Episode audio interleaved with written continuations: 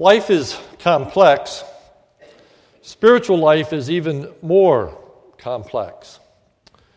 Jesus utilizes a series of parables to teach a variety of truths regarding the kingdom of God. While the kingdom of God is not identical to the church, the church and the kingdom of God have much in common. And so, for the purpose of this morning's message, I'm going to use the terms kingdom and church interchangeably, for the point of this morning's parable can be applied to both the kingdom of God and to the church. The parable of the sower, which we looked at last time, explained why some people initially respond positively to the Word of God and then eventually fall away from the faith. They all seem to have initially the same response, but over varied lengths of time, for a variety of reasons, eventually many fall away. And the answer as to why they do is because they are not true believers in Lord Jesus Christ. They're not truly converted. Those that are converted bear fruit. They bear it in varying degrees, some 30 fold, some 60 fold, some 100 fold, but they bear fruit. This morning, Jesus then addresses another issue. Then, why don't all non believers eventually fall away? Why do some non believers hang on and continue, outwardly at least, to associate themselves with the people of God? Why, if they are not truly born again, why don't they just disappear like the ones that we saw in last week's parable? So Jesus addresses the issue of why it is that some non believers continue to associate themselves with the Lord Jesus. This morning, we want to address the question why don't all believers eventually fall away? Why do some believers hang on, continue outwardly at least, to associate themselves with the people of God? And then what should we do about that? What should our response be to those individuals? To partly answer those questions and more, Jesus provides us with the parable of the weeds or the tares along with its interpretation. So this morning we want to ask and answer a number of questions that are addressed in this particular parable. The first is what is the nature of God's kingdom? What is God's kingdom like? Matthew 13, 24. He put another parable before them, saying, The kingdom of heaven may be compared to a man who sowed good seed in his field. The kingdom is like a field. The field is the world or the earth, according to verse 38. The field is the world, meaning the earth, this planet on which we live. And the earth represents the visible kingdom. It is the kingdom as we are presently able to view it with our eyes. It is a kingdom that is comprised of those who outwardly identify with the Lord Jesus Christ. Matthew 13, 24 to 27. He put another parable before them, saying, The kingdom of heaven may be compared to a man who sowed good seed in his field. But while his men were sleeping, his enemy came and sowed weeds among the wheat and went away. So when the plants came up and bore again, then the weeds appeared also. And the servants of the master of the house came and said to him, Master, did you not sow good seed in your field? How then does it have weeds? How is it that the visible kingdom has both believers and non believers in it? First, there are non believers that are a part of the field, that is the visible kingdom. In the text, they are weeds, verse 38. The weeds are the sons of the evil one.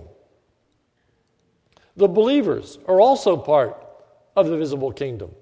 Matthew 13, 38. The field is the world, and the good seed is the sons of the kingdom. The weeds are professors of faith in the Lord Jesus Christ, but are not truly sons, thus not, thus not part of the true kingdom or the invisible kingdom. Matthew 13, 38. The weeds are the sons of the evil one. The true kingdom or invisible kingdom is comprised solely of the believers. Notice verse 38 Believers are the sons of the kingdom. The field is the world, and the good seed is the sons of the kingdom. The non believers are not sons of the kingdom, they are sons of the evil one. At the end of verse 38. The weeds are the sons of the evil one. They are part of the field, that is the visible kingdom, but not a part of the true kingdom, the invisible kingdom, the kingdom we can see with our eyes. So, the first thing that we need to understand is the relationship of the visible kingdom to the invisible kingdom, or the visible church to the invisible church. The visible church is comprised of everyone that makes a profession of faith in the Lord Jesus Christ. The visible church are the congregants, the people that you can see here this morning. That's why we call it the visible church. You can look around and you can see who is here. And they are a part of the church, they are a part of the congregation. They have gathered together for worship. The invisible church are those people that are truly born again. We don't have the ability to look into a person's heart and to see who those people are. But the people that are a part of the true kingdom or the invisible kingdom or the true church or the invisible church are people that are born again and have a saving relationship to Jesus Christ. So there's a difference between the visible church, the professing group of people and the true church, the people that are truly born again. So the question is then raised why are there both believers and non believers in the visible kingdom? Why do both believers and non believers gather together to worship Jesus? Jesus is placing his people, that is the believers, into the kingdom. Jesus is the Son of Man in this parable, Matthew 13 37. He answered, The one who sows the good seed is the Son of Man. So Jesus is about converting people, regenerating people, having them to become born again, and they become members of the true kingdom, the invisible kingdom, the true church, the invisible church. The good seeds are the sons of the kingdom, verse 38. The evil one is placing non believers into the visible kingdom. That is, mere professors of faith in the Lord Jesus Christ, but are not truly born again. The enemy of the kingdom is the evil one, verse 25. But while his men were sleeping, his enemy came and sowed weeds among the wheat. Satan infiltrates the visible kingdom and places non believers in it. The evil one does this without the knowledge of the kingdom workers. The enemy does this while the workers are sleeping, verse 25. But while his men were sleeping, his enemy came and sowed weeds. Now, when it says they were sleeping, that doesn't mean that they were negligent. It simply means that they were unaware of Satan's activity. Unaware of his coming, verse 25, his enemy came and sowed seeds, and unaware of the evil one's leaving. The end of verse 25, and went away. So we are not cognizant of Satan's activity, but it is real. He is placing non believers into the visible kingdom into the visible church. However, it eventually becomes clear to the workers that there are both weeds and wheat in the field. That is the kingdom. As time goes on, as the wheat and weeds grow, it becomes apparent that there are some weeds among the wheat. Notice verse 26. So when the plants come up and bore grain, then weeds appeared also. As these plants are growing, initially they look alike. I am told that there is a weed in the Mideast that looks just like wheat as it is growing up. It's very hard to distinguish the, the weed from the true wheat. But of course, when it's fully grown, the wheat has a head on it that's filled with grain. The weed does not. It is that which makes it apparent that there are both weeds and wheat in this same field. Notice verse 26. So when the plants come up and bore grain, then the weeds appeared also. Then it was known okay, there's, there's weeds here and there are wheat here, both in the same field, both in the same visible kingdom.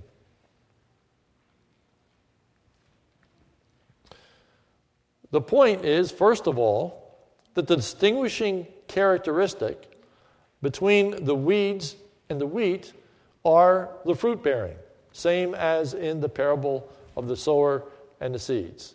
The true believer bears fruit, the one that's not a believer does not bear fruit. But this parable addresses a different question. First, it asks the question what should Jesus' servants do since there are both believers and non believers in the visible kingdom or the visible church? Should we seek to remove those who are not true believers? Should we try to weed the field out, as it were? Notice verse 28. He said to them, An enemy has done this. So the servants said to him, Then do you want us to go and gather them? Do you want us to go into your field and remove all of the tares or weeds from your field? He said, No, verse 29. No, don't do that. Why shouldn't we try to remove the non believers from the visible kingdom? Notice verse 29. No, lest in gathering the weeds, you root up the wheat along with them. There's a process of growth. And as they are growing, they look very much alike. And the point is that if you are going to go in there and start weeding out this, this field, you are very likely to pick out some wheat that hasn't yet fully matured. You can't see the fruit yet, you can't see the head of grain yet, but they indeed are wheat and not weeds. The point is that we cannot, with any accuracy, make a determination as to who is in the kingdom and out of the kingdom. But let me say this we can, with greater accuracy and greater assurance, say definitively who is in the kingdom. If a person is bearing much fruit,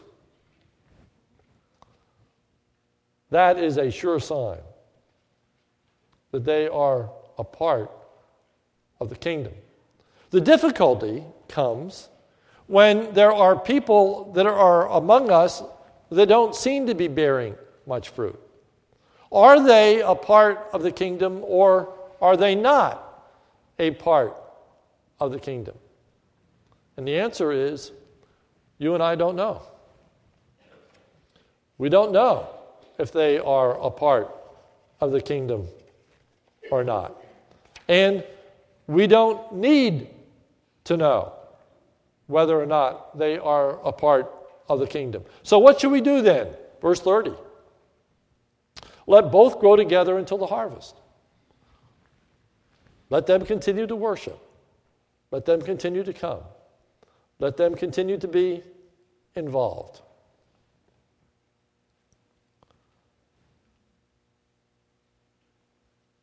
The workers should wait for the harvest.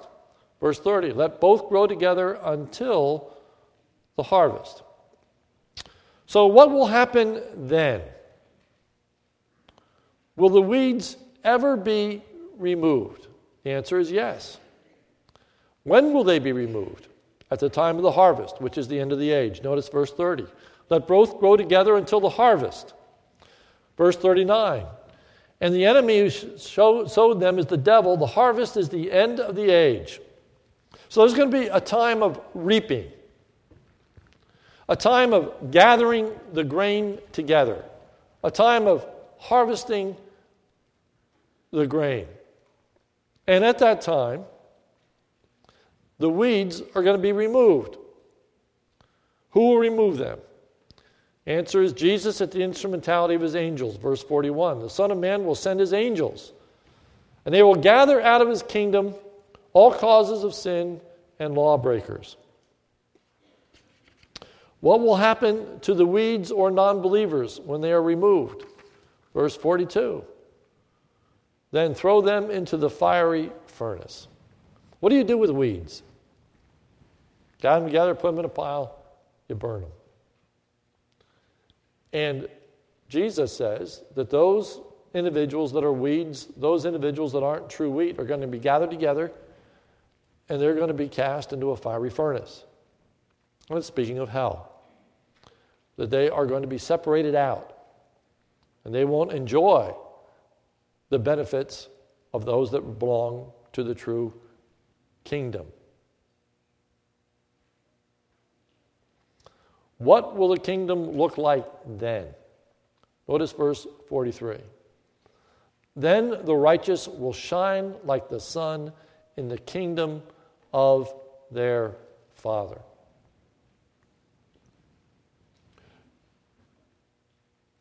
Jesus said earlier that the seeds are those that belong to the kingdom. They are sons of the kingdom. It says, The righteous will shine like the sun in the kingdom of their Father.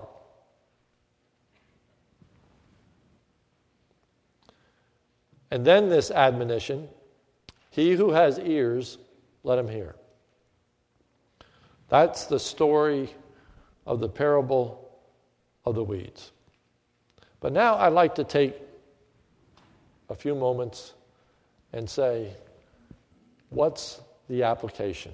What are we to learn from this parable? The first application is that we are to be concerned as to whether or not we are a part of the true kingdom. Just because we are here this morning doesn't mean we're saved.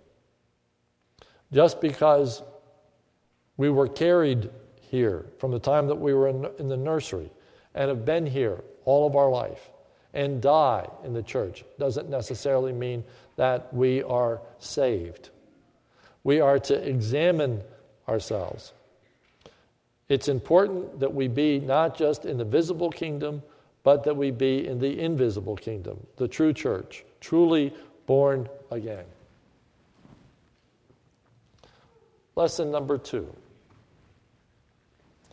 you can fool others, but you can't fool God. You can deceive other people into thinking that you're a part of the kingdom. But God knows who really is a part of the kingdom and who isn't.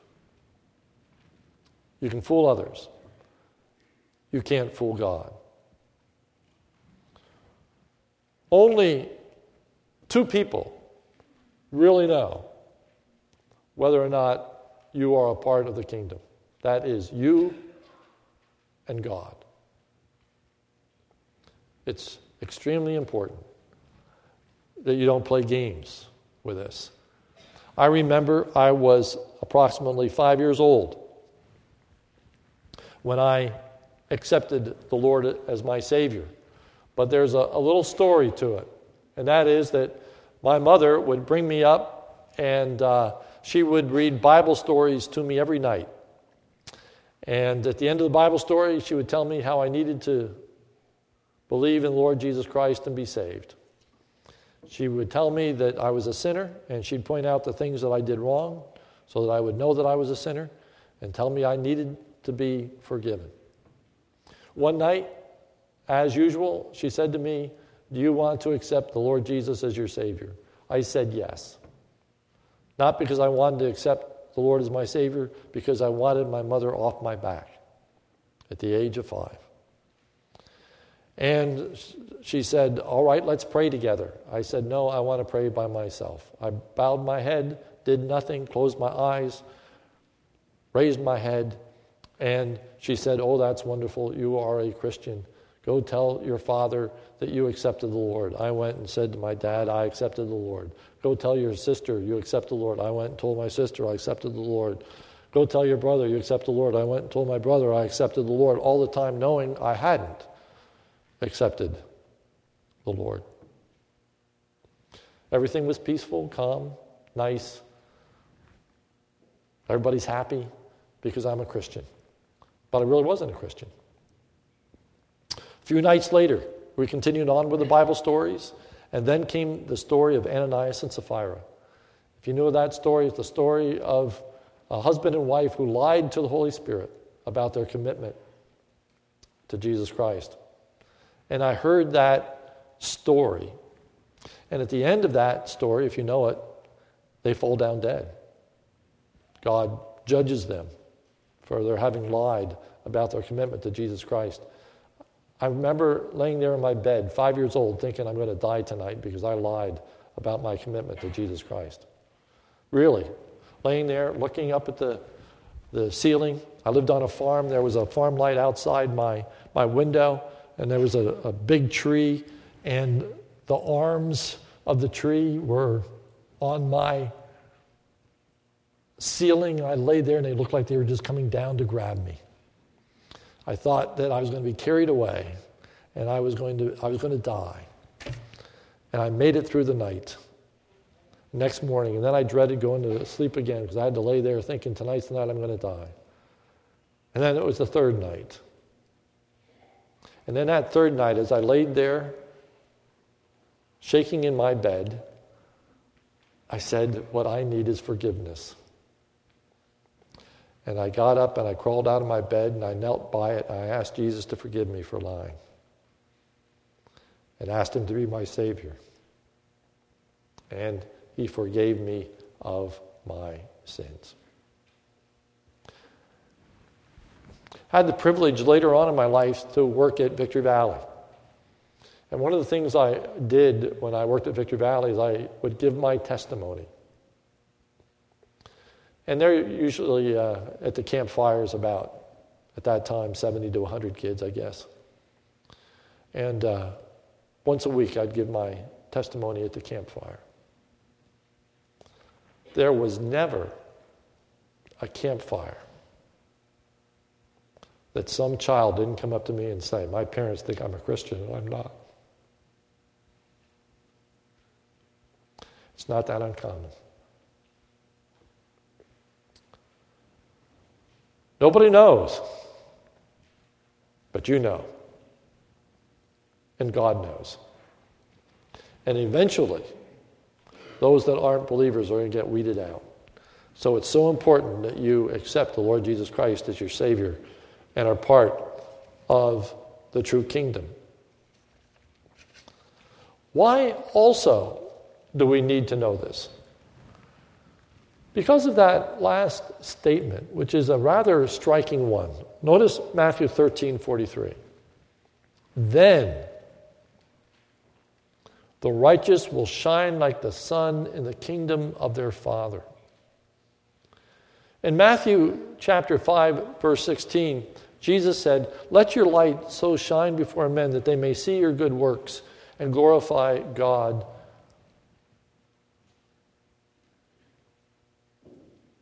which is your heavenly Father.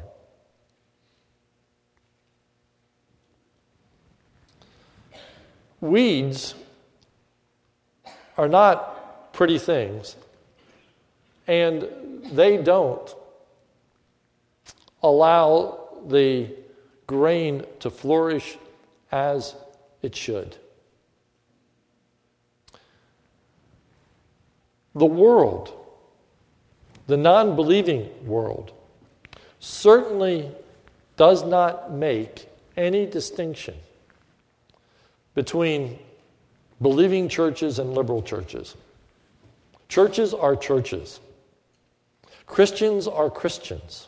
They don't worry about doctrine, they don't worry about salvation issues, they don't worry about all they know is this person goes to a church. And as a result, because there are so many churches that are weed filled and not wheat filled, it makes all churches look bad. But even more than that, even more than that, the non believers that associate themselves with the church and live ungodly lives discredit the church.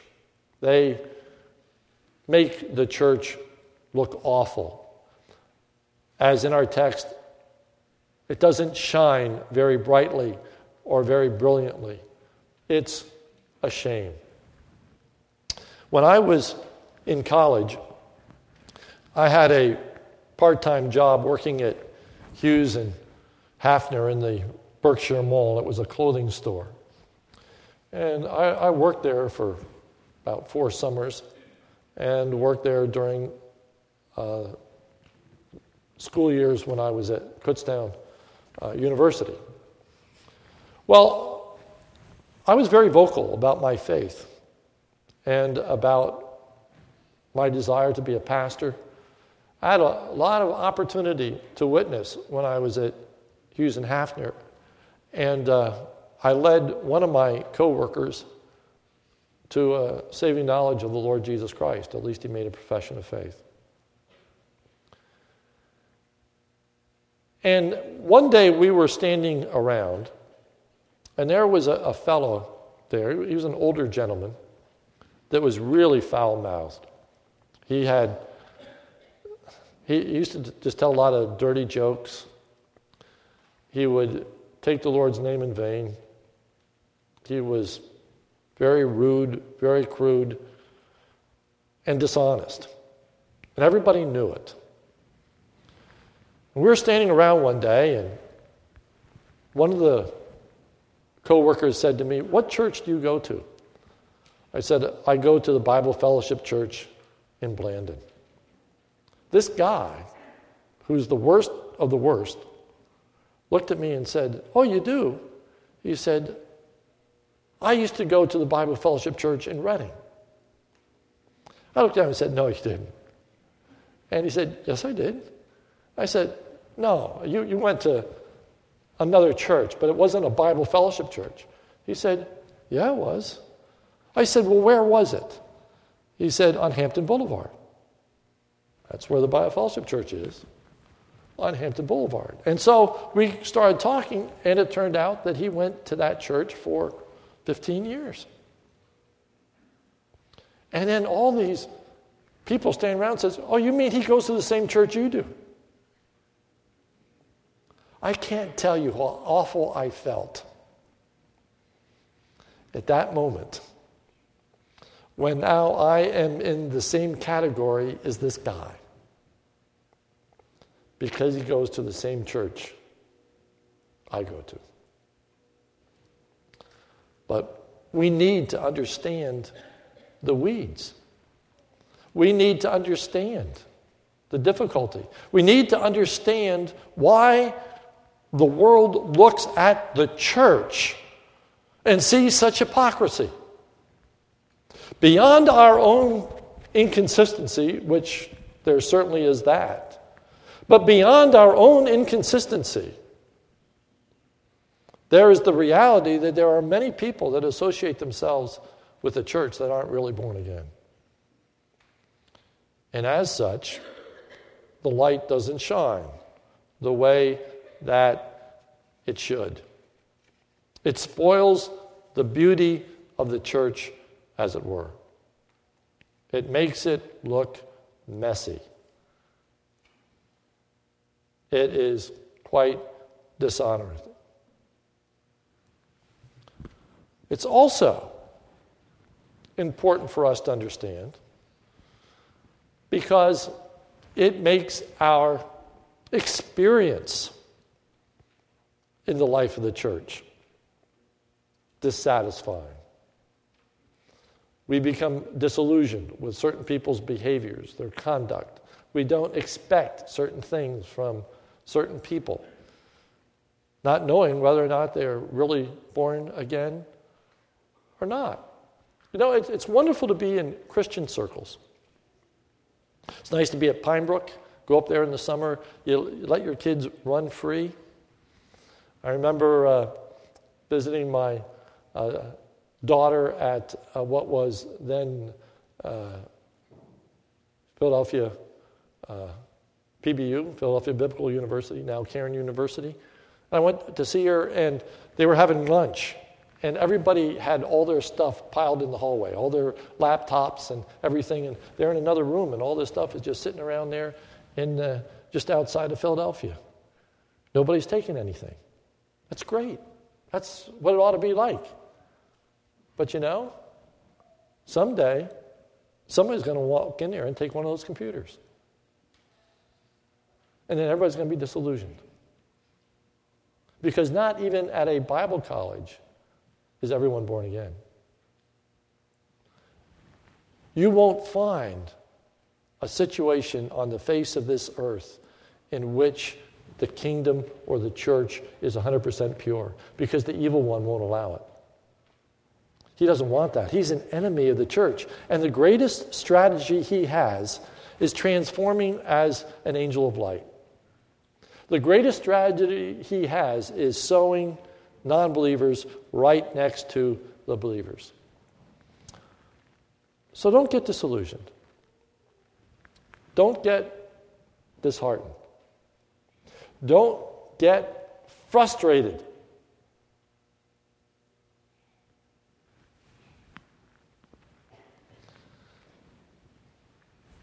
And don't weed them out.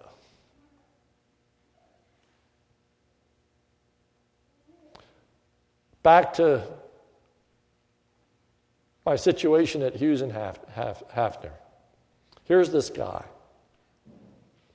Said he went to the church for 15 years. You have to realize I wasn't as mature then as I am now. But I talked to him. I said, Well, why'd you leave the church? What happened?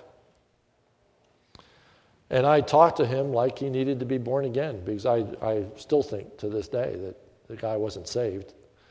But I don't know. I don't know. But more importantly, I don't need to know.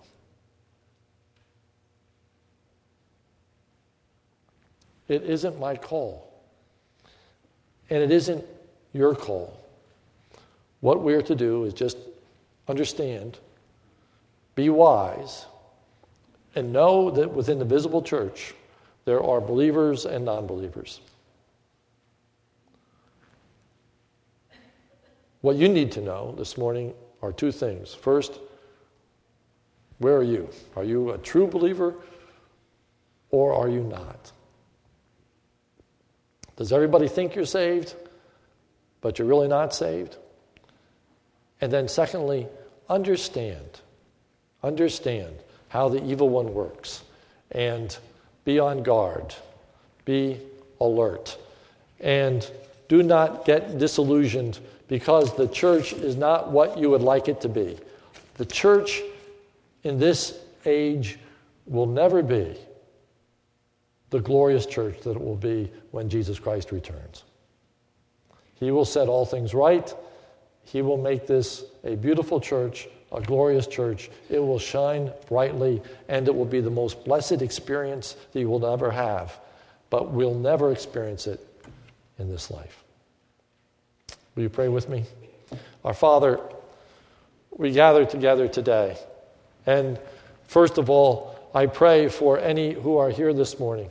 Maybe there is a child here or an adult who professed faith in the Lord Jesus Christ, and they know deep inside that that profession wasn't genuine. They know that they've been playing a trick on others. May they be assured that you know. And so, Lord, I, I just pray for anyone here this morning. Is there anyone here that knows that you need to trust in Jesus as your Lord and Savior? And you want to do that this morning. Would you just quickly raise your hand so that I can see that? That you want to trust in the Lord Jesus Christ as your Savior. And then, Lord, we pray for our understanding. Help us not to get frustrated by the church not being what it ought to be. Help us to understand the difference between the visible church and the invisible church.